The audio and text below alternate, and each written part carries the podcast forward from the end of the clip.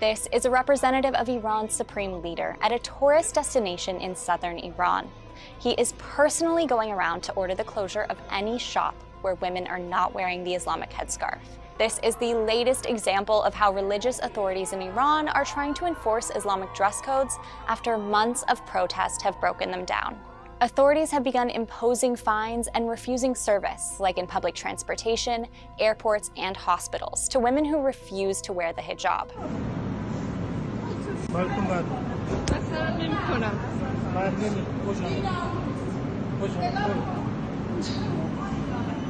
Shopkeepers have been urged to enforce hijab rules on their customers or face closure.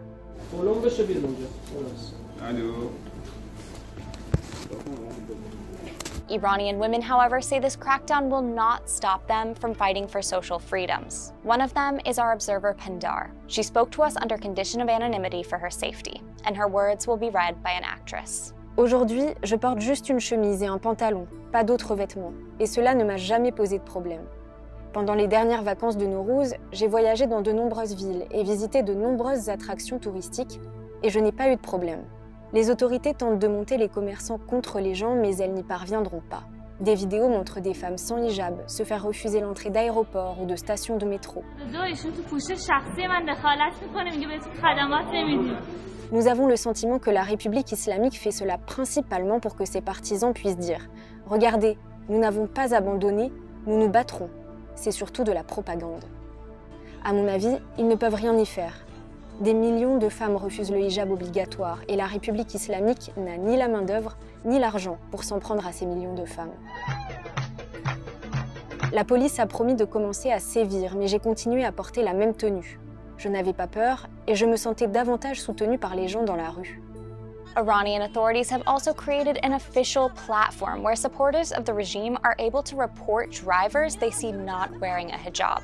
They put in their license plate number, and the owner of the car will receive a message and a fine. Like this one. Dear car owner, you've committed an offense, this text message says.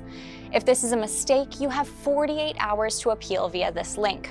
If you repeat this crime, your car will be impounded. But Iranian protesters have found a way around this technology. Si nous voyons une voiture dans laquelle se trouve une femme portant un hijab ou un chador, nous signalons la plaque d'immatriculation à la plateforme afin que leur base de données ne fonctionne pas. Le chaos qui s'ensuivra rendra la plateforme totalement inefficace.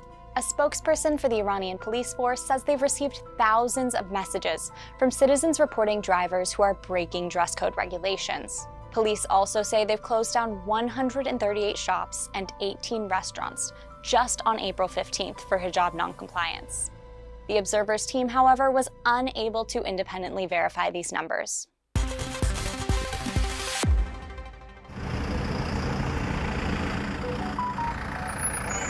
April 21st, Pretoria, South Africa. These police vehicles were deployed to the offices of the UN High Commissioner for Refugees, UNHCR. Their objective?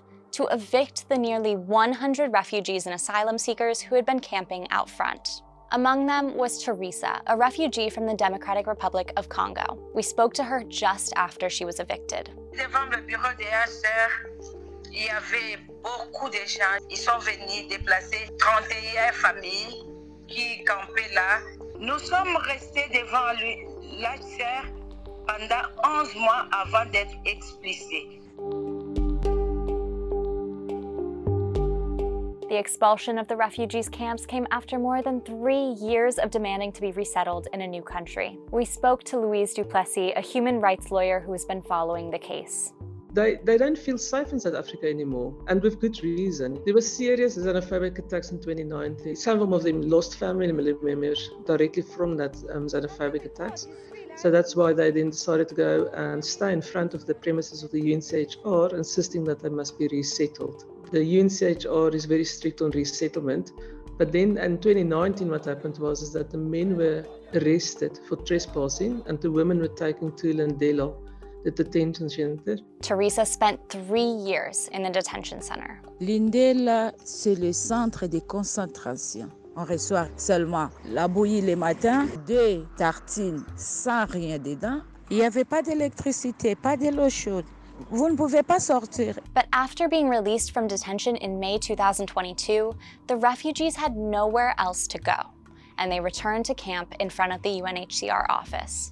How it played out on, on Friday could have been worse. It was very tense. Um, after they were moved away from the UNHCR's office, where they ended up in a park then, that became extremely tense with the police um, and the Metro Corps who decided now we're going to arrest them. Until this woman came forward and offered the farm as an option. C'est ça la maison qu'on nous a donnée. Il y a beaucoup de familles ici. I mean, these people are extremely traumatized. I mean, there's there's some of them that's got serious mental health issues. They don't get attention. I don't think they see a lot of hope for themselves. Laura Padoan, spokesperson for the UNHCR, told us that the office is relieved that the police action to evict the campers was carried out peacefully. 18 people went to Lindela and 70 are staying at the farm. Padoan explained that resettling the refugees to a third country is out of their mandate. That's it for this week. As always, you can find more reports from our observers on our website, observers.france24.com. I'll see you next time. From a distance, it looks like a picture postcard. But if you look closer, Jolo Island still bears the scars of a decades long nightmare from which it is only now emerging.